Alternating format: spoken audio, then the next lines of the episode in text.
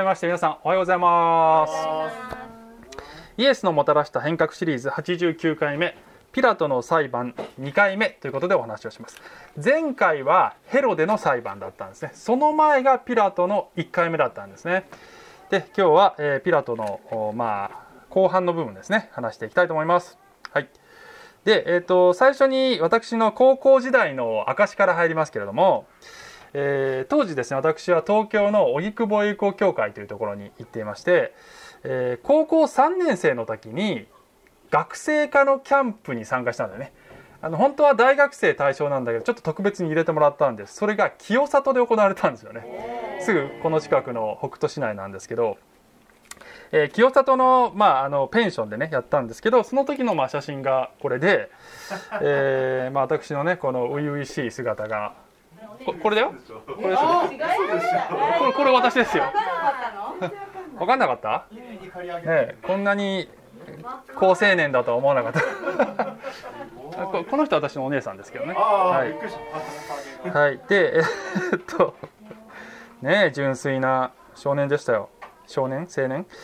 でえっとペンションでね、まあ、こんな感じでねあのみんなで、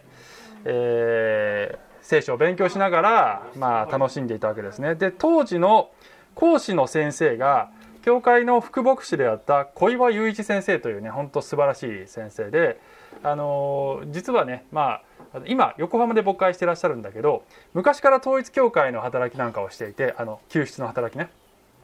実はねあの最近私たちがお世話になっているウト先生と一緒にカルトのセミナーとかをねやってらっしゃるっていうことを最近知ってとても懐かしく思ってるんですけれどもえーまあ、当時はですね荻窪エコ協会統一教会のその救出者が結構いて学生課も、えー、何人かねそういうメンバーがいたんですね。で一方で、えー、学生課のまあ半分以上は教会育ちで育ってきた、まあ、クリスチャンのメンバーだったんですその2つが混合しているようなグループだったんです。で、えー、のもちろん私はその幼い頃から教会に行っている方のあの人間で、えー、私たちのサイドから見ると途中でガラッと人生が変えられて救われて人た来た人たちは熱いなんかこうこう情熱をこうすごい感じる神様への。で教会育ちっていうのは、まあ、神様は信じてるんだけど、まあ、それがちょっと当たり前っていうかあの特別感がないっていうね。で、えー、そんな私たちに小岩先生が一つのセッションの中でねこういう話したんですね。教会育ちのクリスチャンたちは劇的体験願望症候群ですねって言ったのね。ガラッと人生変えられて神様信じるようなそんな体験したいなとあの人たちいいなっていうねそういうのがありますよねってそうなんですよみたいなで小岩先生がねこう言ったんですね劇的体験は別に必要ないんですよ日々聖書を読んでそこに書いてあることにああ本当にアーメンだなその通りだなって思えればそれでいいんですよって言ったんですね。でそれが当時の私には驚きでっていうのは、まあ、その途中で来た人たちと比べて自分には何か欠けてるんじゃないかっていうそういうね僕の信仰これでいいのかな？神様を本当これで信じてるのかなっていうそういうなんかあのなんていうのかな？不安を抱えていたので、えー、それでいいんですよと言われてすごく救われる思いをしたあのそんな経験がありました。まあ、でもなんとなく羨ましさが完全になくなったわけでもなくて、えー、その後で私は大学生になるんですけどキャンパスクルセイドというですね学生伝道のあのサークルに入って、まあ、あの伝道活動やってたんですねで3年生の時に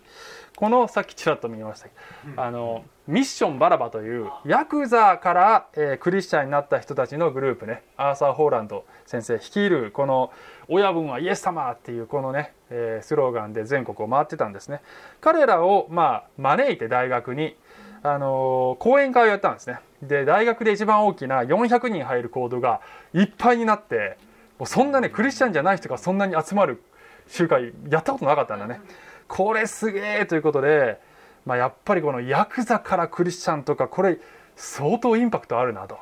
ね。なんかあの伝道のためのすっごい武器を自分でいつも持ってるみたいな感じじゃん？俺こんなに人生変わったって言ったら「え何何?」って誰でも聞きたくなる。それすごい得だよなみたいな。クリスチャンになる前にとことん堕落してた方がもしかしていいの？みたいな。なそんな感じをねしないではなかった。もちろんそういうパターンを神様はあがなって主のご栄光のためにお持ちになりますよね。けれども小岩先生言ったように必ずしもそうである必要はない。重要なことはどのようなパターンでクリスチャンになったとしてもねあなたがたとえヤクザ上がりであったとしてもそうでなかったとしてもカルト上がりであったとしてもそうでなかったとしても宝刀息子であったとしてもお兄さんの方であったとしても、えー、皆元バラバなのですというバラバというのは今日の話に出てくる死刑囚のことですけどね。えー、ということを話していきたいんですが今日の話の、えー、ポイント、ね、結論はこれです。思い出そう。囚人だったことを。そして今は自由の身であることを、ね。えー、全てのクリスチャンが元囚人。そして全てのクリスチャンが今は自由の身です。でこのギャップの認識がクリスチャンとしての喜びとかであの原動力とか使命感にねつながってくるわけですね。両方の要素が必要でどっちが足りなくても弱くなっちゃうんです。で幼い頃からの信仰者だとまあ囚人時代ってなんかよくピンとこないなって思うかもしれないんですけどイエス様がいなかったら私の人生どうなってたんだろうっていうそんなイメージを持ってこの話を聞いていただければいいかなと思うんですね。えー、重要なことは他人が聞いてどれくらいドラマチックな証を持っているかということではないんですね。あなたがどれくらいこの自分の中でこのギャップにどれぐらい気づいているかが重要なんです。でこれに気づいていればそれはおのずとあなたの生き方のいろいろなところににじみ出てくるはずなんですね。はい、そんなことを話していきたいと思います。さあ今日はマタイの福音書27章を、えー、扱っていきますけれどもさて文脈はイエス様が十字架にかかるその夜がもうあのずっと続いておりましてはい、流れはこうですね。あのイエス様がゲッセマネの園で逮捕されました。そして大祭司の官邸に連れて行かれて、えー、そこで、まあ、宗教裁判を受け「お前は神の子か?」と聞かれその通りと答えたところ「神への冒涜だ!」ということで死刑!ということになると。これが宗教裁判、えー、死刑のその理由は冒涜罪です、えー、しかしながら当時のユダヤ人はまあ、ローマ帝国に支配されていたので誰かを死刑にする権限がないなのでイエス様を殺したければ、えー、ローマ帝国の権威であるこのローマ総督の、えー、ピラトという人のところに連れて行って訴因を変えて この人は反逆を企てているローマ帝国にという反逆罪という訴因に変えて、まあ、死刑を求刑すると。で、えー、それを受けてピラトは、まあ、この裁判の前半ではね、えーまあ、ピラトに対してイエス様が「私の国はこの世のものではない」とおっしゃって、えー、要するにカイザルローマ皇帝に対する、えー、反逆の意思など全くないということを示されてピラトもなるほどそうかこいつは全然危険分子じゃないということを理解してユダヤ人たちにこの人はローマ法的には無罪だというふうに言うのだけれどもそれで納得するユダヤ人たちではない、えそこで、えピラトはこのイエス様が出身イエス様の出身地のガリラヤというところの国主ヘロデという人のところにイエス様を送る。でそこでヘロデは奇跡が見たいと思っていたけどイエス様何もしない。なんだこいつと思って不機嫌になって侮辱して送り返す。でもだからといって有罪になるわけではない。なので無罪のまま送り返す。そのイエス様をピラトは受け取って今日の、え裁判の後半に入っていくと。いうそういう流れでありますね、えそれを経てイエス様は十字架に最後おかかりになるという流れであります。はい、えー、ということで、えー、まあ主にあのマタイの福音書の記事を見ていきますがあのそれ以外の福音書特にですねあのヨハネの福音書からも少し引用しつつこの場面を味わっていきたいと思います。ね。はい。ということで、マタイの、えー、27章15節から読んでいきます。15節ところで、総督は祭りのたびに、群衆のため彼らが望む囚人を一人釈放することにしていたとありますねさあ祭りとは杉越の祭りすなわち、えー、イスラエルの民がエジプトの奴隷状態から神様によって解放されたことを記念する祭り。すなわちナショナリズムが最高潮に達する時。ということはローマ帝国に支配されているということがもう屈辱でしょうがないというそういう気持ちが高まる。ということは暴動が起きやすい。ということで、えー、そういう彼らの感情をなだめるために、まあ、彼らの要望に応じてユダヤ人の囚人をまあ、一人釈放してやろうというのを習わしにしていたということですね。はい、16節。その頃バラバイエスという名の知れた囚人が捕らえられていた。さあこれは新海訳2017番ですねこれね。他の訳にはバラバイエスって書いてないと思います。バラバって書いてると思いますね。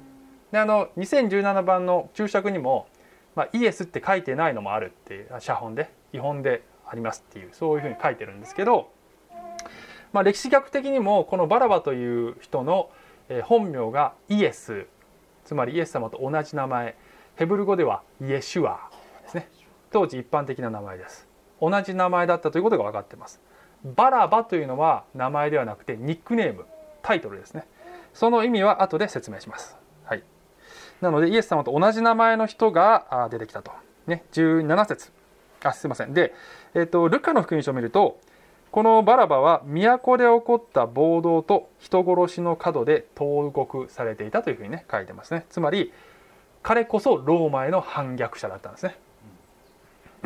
はい17節。それで人々が集まった時ピラトは言った。お前たちは誰を釈放してほしいのか。バラバイエスか。それともキリストと呼ばれているイエスか。って言うんですね。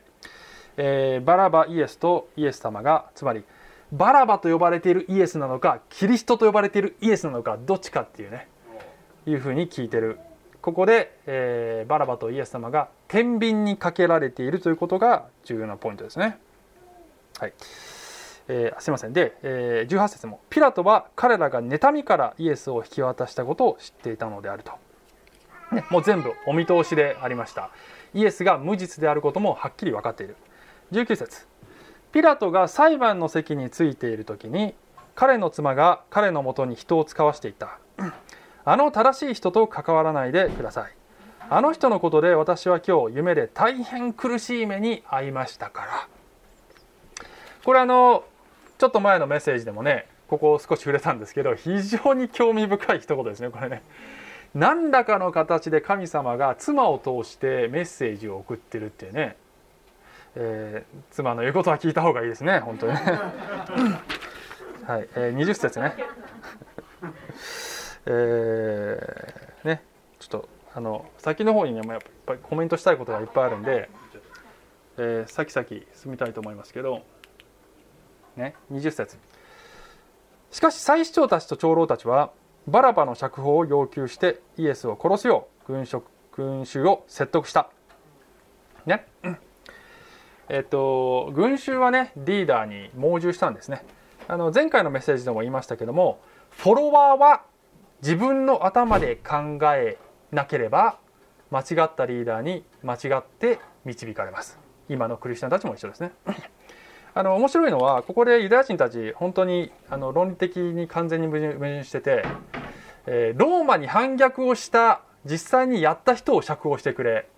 でローマにまだ反逆してない未遂の人あごめんな逆だね、えーと、未遂の人を釈放してくれ。もう反逆罪を犯した人を逆だごめんなもう反逆した人を釈放してくれ。まだ未遂の人を死刑にしろって言ってるという全く論理的に矛盾していることを言ってるわけだね。21節、えー、総督は彼らに言った。お前たちは2人のうちどちらを釈放してほしいのか？彼らは言った。バラバだ。22節。ピラトは彼らに言った。ではキリストと呼ばれているイエスを私はどのようにしようか？彼らは皆言った。十字架につけろ。23ピラトは言った。あの人がどんな悪いことをしたのか？しかし彼らはますます激しく叫び続けた。十字架につけろ。あの4つの福音書にまたがってこの箇所を見るとあのピラトが非常に動揺してくるんですね。だんだんとね。あのどんな不利な証言にもイエスがひたすら沈黙しているのを見てピラトは非常に驚いたって書いてあって。またヨハネの福音書の方ではユダヤ人たちが「こいつは自分を神の子とした!」って言ってるのを聞いてピラトはますます恐れたって書いてあるであのここまで来るとねさすがのピラトもイエス様がなんかただものじゃないってことに気づき始めるっていうかね普通であればこの死刑囚っていうのは命乞いをしたり弁解をしたり泣き叫んだりあいつらの訴えは嘘です私は無実ですって叫ぶはずがなぜこのイエスは静かに座っているのであろうか非常に不思議な囚人なわけだねイエスはね。であのイエス様は無実の罪をイエスユダヤ人たちから着せられているということはピラトは分かっていたんだけれどもピラトがまだ全然気づいていないことはそれどころの話ではないイエス様はこの時全人類の罪を背負おうとしてそこに黙って座っていたということはピラトは全く分かっていないんですね。えー、それでもねもしかして俺とんでもない過ちを犯してんじゃないかなっていう感覚はだんだん生まれてきてるはずなんでねなのに最終的にピラトが民衆の圧力に屈してしまうのは、えー、ヨハネの福音書に出てくるねこのちょっと待ってねこのユダヤ人の指導者たちのこの一言が最終的な決め手なんですね。この人を釈放するならあなたはカエサルの友ではありません。自分を王とする者は皆カエサルに背いています。カエサルはローマ皇帝ね。つまりこれはユダヤ人たちの脅しであります。ローマ皇帝にあなたが忠誠を誓っていないって本国に告げ口するよ。っで実はピラトはこの時政治的に非常に微妙な立場に立たされていて、えー、すごくねあの不安があったんですね自分の立場になのでこの言葉であもうダメだってなってしまったわけですね。で、えー、それでピラトはどうするかというとちょっと戻りまして24節ですね。ピラトは語ることが何の役にも立たずかえって暴動になりそうなのを見て水を取り群衆の目の前で手を洗っていた。この人の血について私には責任がない。お前たちで始末するがよい、えー、このパフォーマンスでピラトが罪をね、神様の前で罪を逃れられるか。無理ですね。無理です、えー、神の子を殺すという罪を水で洗い流すのは無理ですね、えー、その罪を洗い流せるものがもしあるとすればそれはその神の子の血で洗うしかないんですね、えー、このポイントねちょっと後でまた戻ってきますね。はい先に進みます。すると民はまたあ皆答えた。その人の血は私たちや私たちの子供らの上にかかってもいいという意味ですね。私たち責任取りますって言ってるんだけどこれはこの世で最も恐ろしい一言であります。けれどもこのポイントもちょっと後でまたね戻ってきたいと思いますね。はい。で、えー、20すみません。26節。そこでピラトは彼らのためにバラバを釈放しイエスは鞭打ってから十字架につけるために引き渡した。鞭打ちの刑がどれぐらい残酷かということは次回のメッセージで話したいと思います。で今日は、まあ、メインテキストとしてはここまでにして、えー、このようにあのイエスは罪を負いバラバが釈放されるということが起こった。で、えー、先ほどちらっと言いましたけども、えー、バラバの名前はイエスですね。同じ名前。でこのニックネームのバラバという方の意味はご存知の方いますか？バラバという言葉の意味。父父の子。お父さんの子ですね。バルアバという2つの言葉がつながる。アバってどういう意味？アバってお父さんですね。バルっていうのは何々の子です。お父さんの子というニックネームだったんですね。つまりお父さんの子であるイエス。それがバラバイエスなんですね。一方でイエス様は父なる神の子イエスですね。ニックネームも名前もつまりタイトルも名前もそっくりの2人が2人が天秤にかけられたのでありますね、えー、お分かりのようにこのバラバは私たち一人一人の罪人の型になってます、えー、私たちは神様によって作られているという意味で広い意味で皆神の子ですよね。一方でイエス様はまあそれとは次元が違いますけど三位一体のお一人という意味で父なる神の子罪ある神の子の身代わりに罪のない神の子が犠牲になるというその図式で人間の救いはもたらされるのだということを実在の人物を配置することで神は私たちに示しておられるということです。でなのでこのバラバに私たちが自分を重ね合わせることでそのね私のためにイエスが身代わりになってくださったということの衝撃を想像することができる。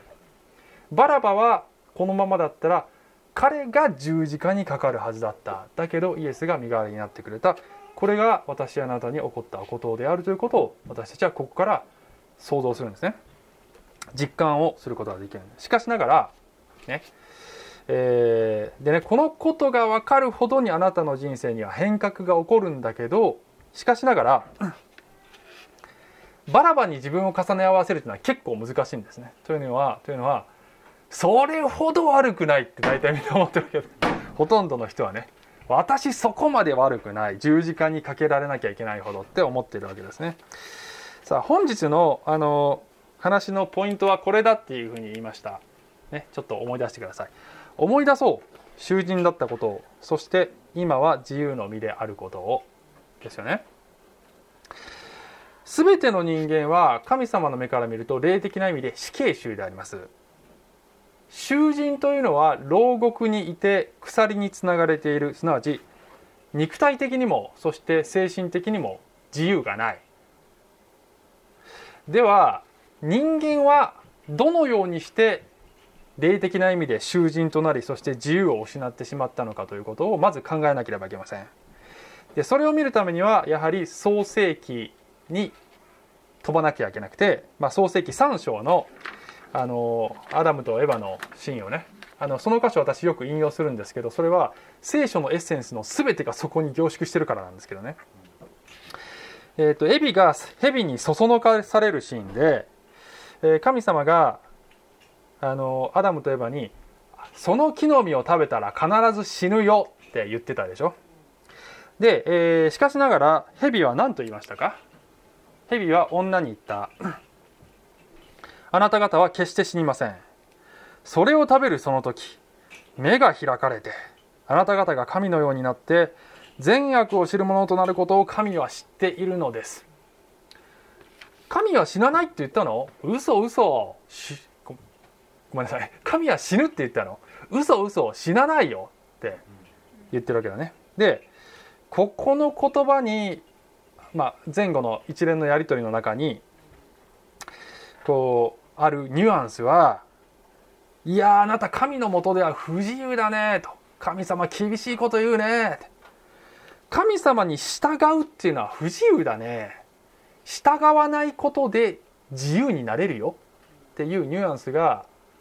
含まれてると思います。ね。で、えー、その言葉に応答してエヴァがそしてアダムがこの木の実を食べてしまう。そしたらどうなったかというと彼らは神様からこそこそ身を隠して自分が裸であることが分かった。それはすなわちありのままの姿でもはや生きることができない自分の醜さが分かってしまった。恥の感覚が生じてしまったそして死というものに縛られてしまった非常に不自由な姿に人間はなってしまったんですね。で神に従わないことでもっと自由になれますよというそのメッセージを今日も私たちは世から受け取るんですね。ま、その背後にいるのはサタンなんですけど従うっていう言葉そのものに不自由感が漂ってるでしょもう。クリスチャンになるとかちょっとすごい不自由そうって多分世の中の多くの人はそういうイメージ持ってますよ。神に従わない方が自由であるという嘘を今日も多くの人が信じてしまってるんです。じゃあクリスチャンであるあなたや私はその嘘を信じていないかどうかを吟味しなければいけません。世の中の人を見てなんかあっちの方が自由なそうに見えるなって思うことない？特にねそれは嘘だ。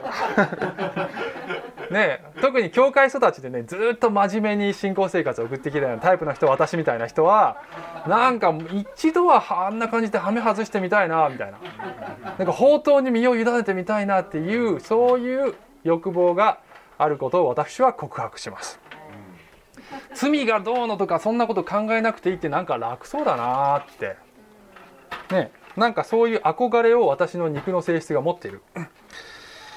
信仰者の方がむしろ囚人っぽいんじゃないかなっていうそういうささやきをクリスチャンも聞くんですね。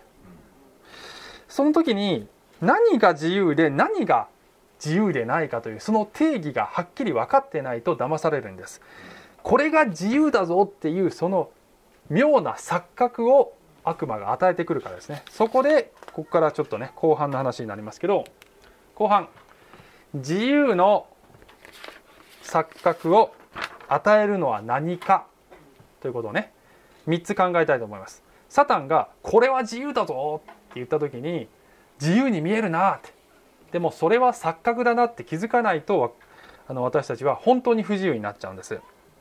それは何なのか。1つ目、えー、間違った救い主です。間違った救い主。バラバを考えてみたいんですけど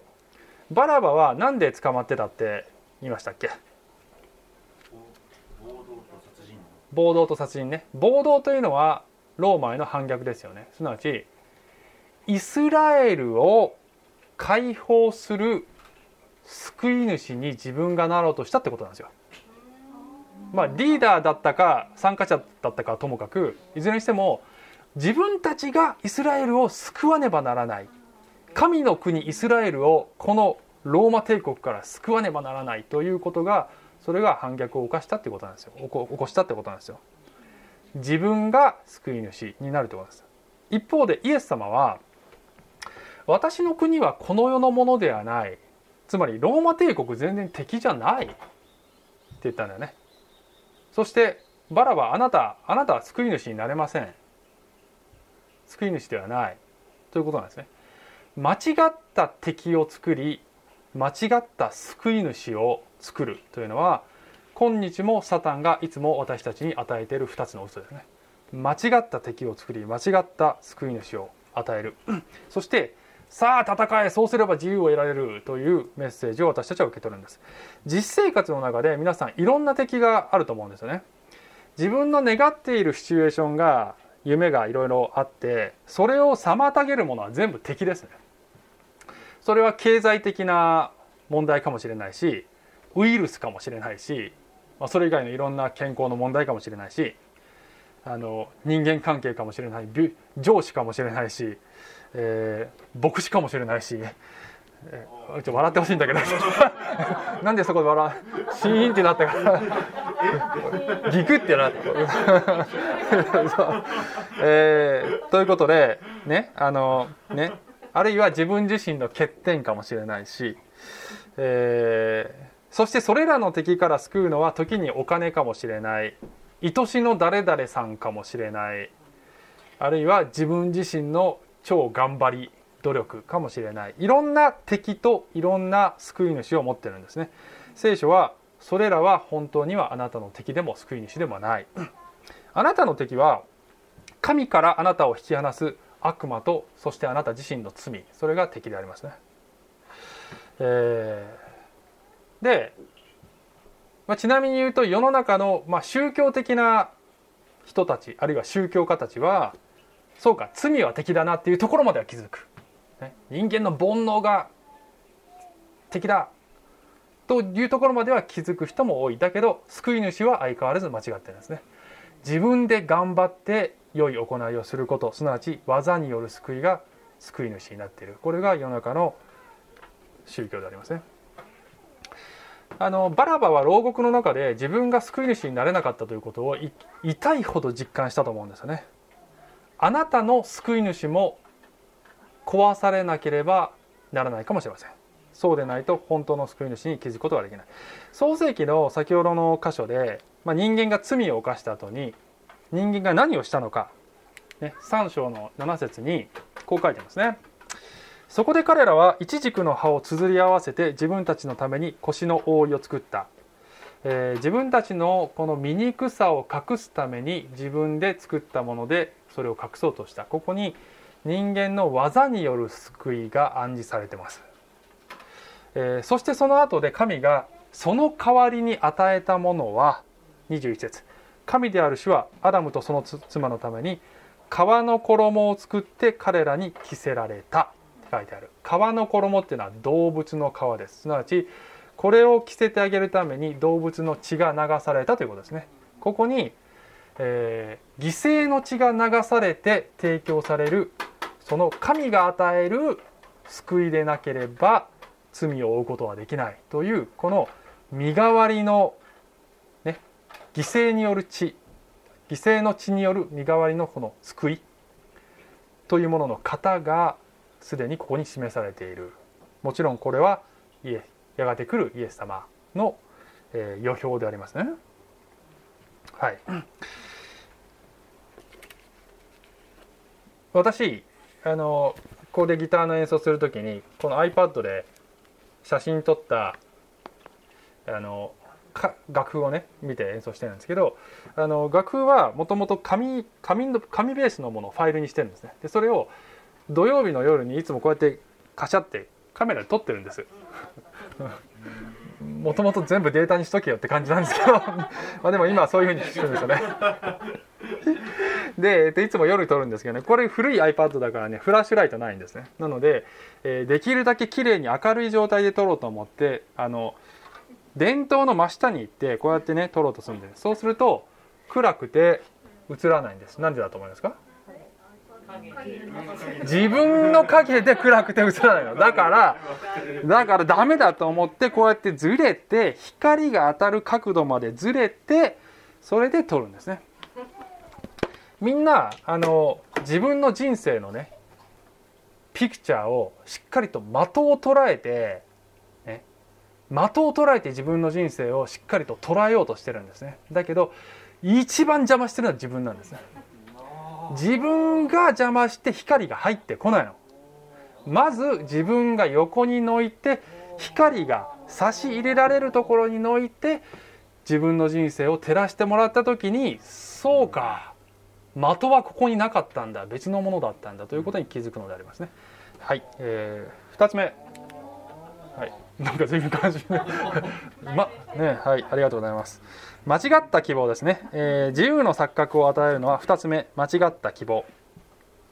えー、これは死後についての間違った希望という意味です。ね。えー、牢獄にいた囚人のバラバにはお先真っ暗ですね。何の希望もありません。死刑が確定している。で先ほど言ったように私たちは皆神の前に死刑囚ですよと聖書は厳しく宣言しています。ところが世の中の多くの人はそうは思ってないんですね。死後についてそこまで心配していません。ね。はい。でね今ほのちゃんが出てきてみんなの視線が一気にそっちにいてるから 今言ったこと聞いてた？えー、死後について世の中の人は心配してないそんなにね。心配してたらもっと必死で探求してると思います。神について宗教とかについてそれをしないのはある程度死後について楽観視している人が多い。そうは言ってもそこまで私ひどくないからそこまで悪いところに行くはずないよねという感覚で生きてるのではありませんか？聖書はできるだけ早く創造主と出会いなさいと言ってますよね。ところがあなたは大丈夫だよという声を信じて人は皆生きてるんですね。多くの人が。しかしそれは嘘なのであります。聖書によれば。1ヶ月ぐらい前のことだったと思いますけど、えー、あの教会で今やってる建築プロジェクトの話し合いを午後ずっとやっててで、まあ、集まれる人だけでねなんとか話そうということで、えー、やってたら、まあ、夕方遅くなっちゃったんだよね。で5時ぐらいになってもう帰ってからご飯とか用意するのも大変だね。もう食べに行こうって言ってみんなでね韓国料理屋さんに食べに行ったんだね。なぜここで笑いが起こったのか。なぜかというと来たその話かみたいな感じ韓国料理屋さんにね食べに行ったんですね。大人9人とえー、子供4人でね食べに行ったんですね。で、えー、最初にね、まあ、子供たちを先にねお腹膨らせなきゃいけないから、あのー、さっと食べれそうなもん。チヂミを頼んでね、うん、であのその時の写真がこれなんですけど、ね。えー、この写真撮ったここが幸せのピークでしたね。チヂミ出てきて美味しいねって言って子供たち食べさせてで大人もちょっとちらほらっとこうあのつまんでね。美味しいここ美味しいねって言ってねやってたわけですね。そしたら次がいつまでたっても出てこない。大人6人のうちあごめん何て言ったっけあ大人9人じゃない。大人6人だったね。ごめんなさい。大人6人で行ったんだ。大人6人のうち4人が石焼きビビンバを頼んで 2人はあれなんだった？鍋焼きうどんみたいな。え？チゲスープ？チゲスープね。そうそう。で頼んだんだね。いつまで1時間半ぐらい待っても待っても出てこない。でようやくねチゲスープの方は一応出てきたんだね。でも石焼きビビンバ 4, 4人分出てこない。でいくらなんでも遅すぎると。ね で、えー、忘れられてんのかなと思ってちょっと聞いて聞いたら「すいませんちょっとね厨房に聞いてきます」って言って「あと5分です」って言ったらね「ああよかった。一応忘れられてなかったんだ」と思ってね待ってたんだよね。そしたらねやっぱ出てこないんだね。そしたらしばらくしてあの店のオーナーのおば様がちょっと離れたところで他のお客さんにサーブしながら「あのすいませんあのねあの石焼きビビンバ出せない。石焼きビビンバ あのごめんなさい出せない」って言った言ったんだってえええええ意味わかんなくて「えどどどういうこと？で出せない？ええどういうこと？あ出せない。あのナムルがね切れちゃったから。ナムル切れちゃったから出せない。どうする？どうする？どうする？どどどうどうする？どうするって。そのねもうなんかこう普通ここさ申し訳ございませんでしたっていうところ、ね、こうどうする？ってこうこう全く悪び悪びれない態度に逆にこの人すげえなみたいな。これすげえな。こう怒る気も失せて笑うしかないみたいな、ね、もう、ね、塩沢さんとかもなんか頭抱え笑ってんだよね。どうこれだけ待たせてそんなことあんのっていう。でしかもグッシーさんの目撃情報によるとついさっきナムルの大盛りが隣の客に出されてたばっかりでそのお客様は我々よりも後に来た客なんだね。あそこで亡くなったんじゃんみたいなさ。ね、ひどいよね。でまあ相談してね、まあ、こっから何か頼んでももうさらに待つっていうのはちょっとね何を頼んでももうちょっと無理だなっていうことでえー、あのじゃあもう結構ですって言ってであの店を後にしたんですけど結局入店してから結局ね2時間ぐらい経ってで2時間待ってお腹ペコペコで店を去る時のその虚しさっていうか 何なのこれっていう、えー、ね、えー、感じでしたけれどもね。あの待ってれば必ずいつかもらえると信じて疑わなかったものが蓋を開けると「ありません」です「すいませんごめんななかないです」って言われるというね。通常はあの注文を取るということが約束になってるわけですよ。約束できないものは注文取っちゃダメです。それできませんっていう注文取って待たせてねあのできませんはないないんですけど人間の約束っていうのは、ね、人間の約束っていうのは所詮この程度でありますね、あなたにあなたの死後について安易な約束をする人は誰ですか？無責任な死後の約束する人は誰ですか？それはあなたの生まれ育った環境で聞いてきたいろんな考え親であるとかどっかの宗教家であるとか世の中の常識であるとか文化であるとかいろんなものがあなたの死後大丈夫だよって何か言ってそれを信じてるかもしれないけどもそれが本当に信用できるってどうしてわかるんですか？単に確かな保証を持って約束してくださる方に永遠の運命を委ねてください。じゃあイエス様がその方だということはどうしてわかるのか。それはイエス様がすでに代価を支払ってくださったからですね。代価をすでに支払った。注文を受けただけではない。あなたどうしたい？だけではない。もう払いましたよ。1,000円や2,000円の代価ではありません。十字架で命を捨てるという代価を払ってそれを用意してくださった。そこまでして用意してくれたプレゼントすいません出せませんでしたって言うはずないのでありますね。その方に私たちの本物の希望がある。そして死後に本物の希望があればあなたは生きている間より自由になれるんですね。はいそれは2つ目。さあ先を急ぎますけども自由の錯覚を与えるのは3つ目。ね間違った罪の認識。間違った罪の認識あの獄中のバラバはですねまあ罪の言い逃れっていうのはもうできないですね。あの悔い改めたかどうか分かんないけど書いてないから。でもなぜ死刑になるのかっていう理由はまあ分かってる。はっきり分かってる。だけど、えー、バラバではなくて今日の箇所に罪の認識が極めて甘かった人たちが出てくるんですね、えー、罪の認識を甘くする2つのやり方があります。一つは責任転嫁。もう一つは罪の賠償化でありますね。さっきのマタイの27にね。この言葉ありましたね。ピラトは水を取り群衆の目の前で手を洗っていった。この人の血について私には責任がない。お前たちで始末するがよい。って言いましたね。ピラトはイエス様にあなたを釈放する権威も十字架につける権威も私はあるんだよっていうふうに言ってたんだけどつまり自分がその采配を握ってるというねその権力を握ってるということはっきり分かってる。自己保身のために罪のない人を死刑にしておきながらいやこれはもうやっぱ仕方ないんだよだって私のせいじゃなくてあいつらのせい。ということにしてっていうのはこれは残念ながら通用しない。責任転嫁。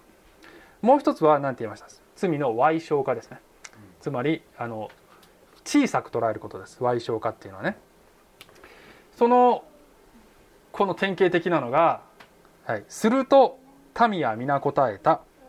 その人の血は私たちや私たちの子供子供らの上にかかってもいいです。神の子を殺すというこの罪がどれほど恐ろしいかということを全く認識せずに「あいいですよ責任取りますよ」って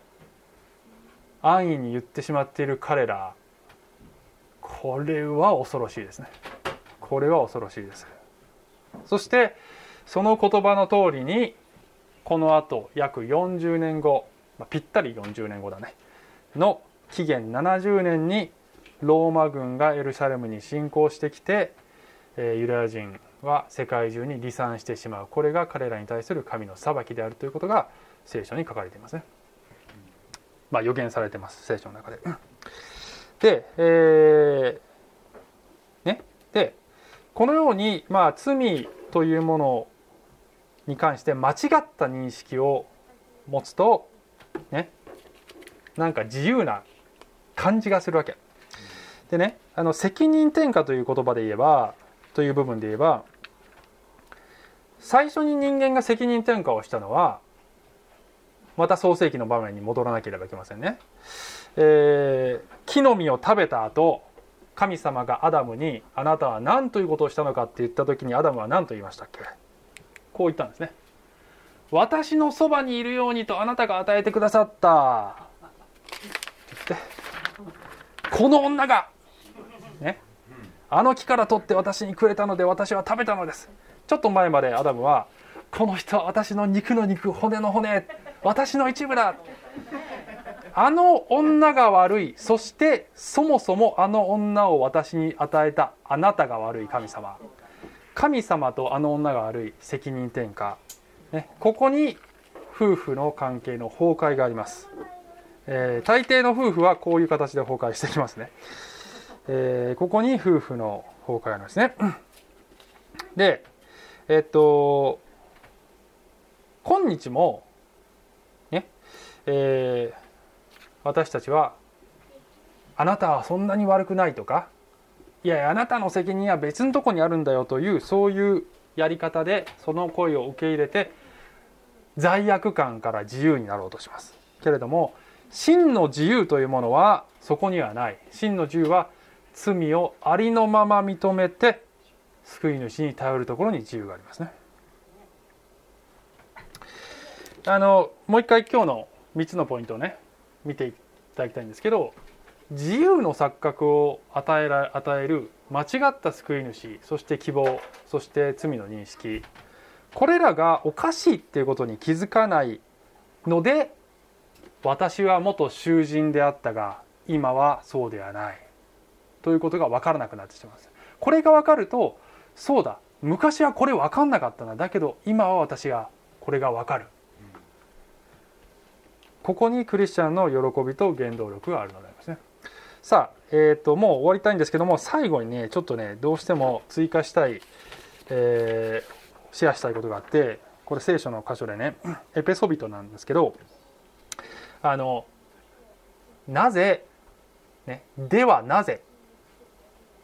ではなぜイエスは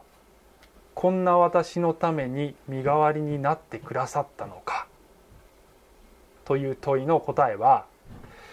まあいろんな角度からいろんな答えができるんですけどその一つの言い方一つの答えはエペソビトの5章に書いてあって一言で言えば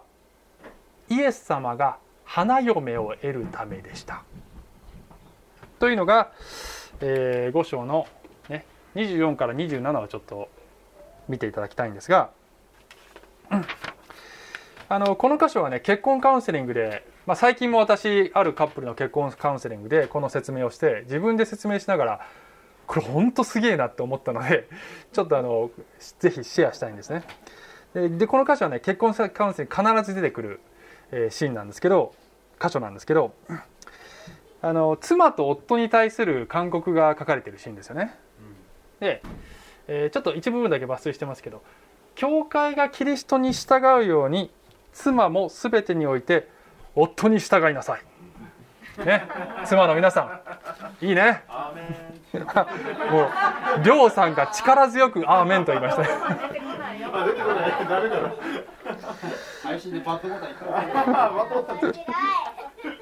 ね。で、えっと、あの、聖書では、キリストと教会、すなわち私たちクリスチャンの関係が夫と妻の関係ですっていうふうに言ってるんですね。で私たちクリスチャンがキリストに従うように妻も夫に従いなさいって言ってんだけどまあね女性には人気のない箇所かもしれませんね。従うっていうのは先ほどからずっと言ってるように従うっていうのはいかにも不自由だっていうイメージがあるからです。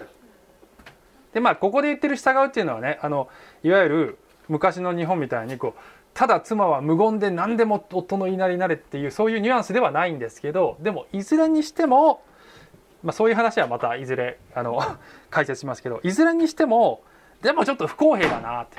ちょっと妻に対する要求が厳しいなって思うかもしれないんですがそうではないんですね。えー、なぜかというと実は夫に対する要求の方がはるかに厳しいのだということが次の箇所でわかるんです。夫たちをキリストが教会を愛し教会のためにご自分を捧げられたようにあなた方も妻を愛しなさい。つまり今度は女性からアーメン。今度はアーメン。つまりイエス様が私たちのために死んだように夫は妻のために死ねって言って書いてあるんですね命を捨てろってだから妻が夫に従いなさいっていうのはその前提としてまず夫が命がけで妻を愛していることがまず前提にあるんですね。で世の夫たちはいやいや聖書に従いって書いてあるから従えよって妻に言ってるとしたらまず自分が日々妻のために死んでいるかどうかをまず吟味しなきゃいけないですね。ドキドキドキ。自分も自分もちょっとあそこに妻の視線があるからドキドキしますけどね。でじゃあねキリストがなぜそうしたのか。というその説明が次なんですね。キリストがそうされたのは御言葉により水の洗いをもって教会を清めて聖なるものとするためでありご自分でシミはシミやシワやそのようなものが何一つない聖なるもの傷のないものとなった栄光の教会をご自分の前に立たせるためです。これ結婚式のイメージなんです。花嫁が純白のウェディングドレスを着て何のシミも汚れもない姿でこの夫の前に立つ。その花嫁を汚れのない姿で自分の前に立たせるためにキリストはまずその花嫁となるその自分の妻となる人の罪を自ら背負って死なれたのですって書いてあるわけだ。あのねさっきから創世記の話してますけどここれがさっきから言ってるその創世記の全く逆のパターンだということに最後にちょっと気づいてほしいんですよ。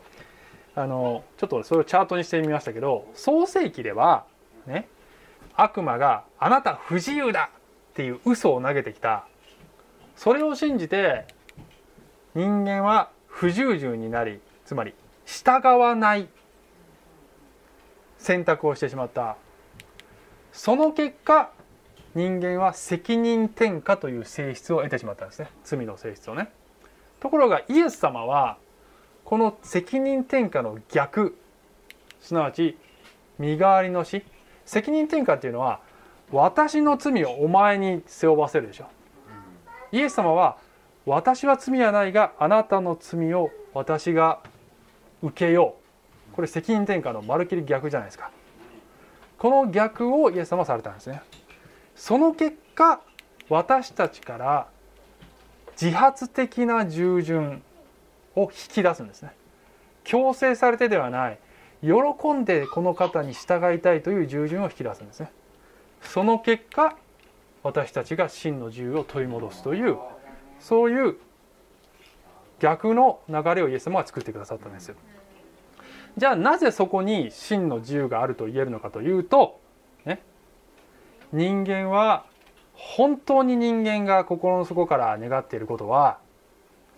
誰かに命がけで愛してもらうことと誰かを命がけで愛せるようになることをこそ願っているからです。好き勝手に何でもできることが自由なのではなくて喜んでこの方だこの方のためだったら自分を犠牲にできるということの中に最大の自由があるんですね。この革命を受け取る時に何が起こるかというと人生には相変わらず相変わらずねいろんな牢獄がありいろんな鎖がありね。いろんな敵がいていろんな制約が制約がある。それは変わらない。だけどそのただ中でもっと大きな目に見えない世界で起こった真の解放が私に迫っているのでそれが目で見えている目に見える世界のこの厳しい現実を凌駕する圧倒していくことでその何も変わらない現実であったとしてもそのただ中であなたがすでに自由を得ていくことができる。それがイエスのもたらす変革ですね、はい、じゃあお祈りします。愛する天の父様ありがとうございます。あなたは私たちの身代わりになってくださいました、えー、ここに私たちをこの囚人の状態から解放する驚くべき革命がありますどうぞあなたを信じた私たちがそれを本当に自分のものとすることができどこから自分が救われてそして今はどうなったのかというこの真理をしっかりと受け止めることで、えー、ますます喜んであなたに仕えていくことができるようになりますように。イエス様のお名前によってお祈りいたします。アーメン。小淵沢オリーブ教会には聖書の言葉を多くの人に届けるためのさまざまなビジョンがあります。あなたもこの働きに参加してみませんか？献金はこちらのアドレスにて受け付けています。インターネット送金サービスまたは「口座振込に対応しています。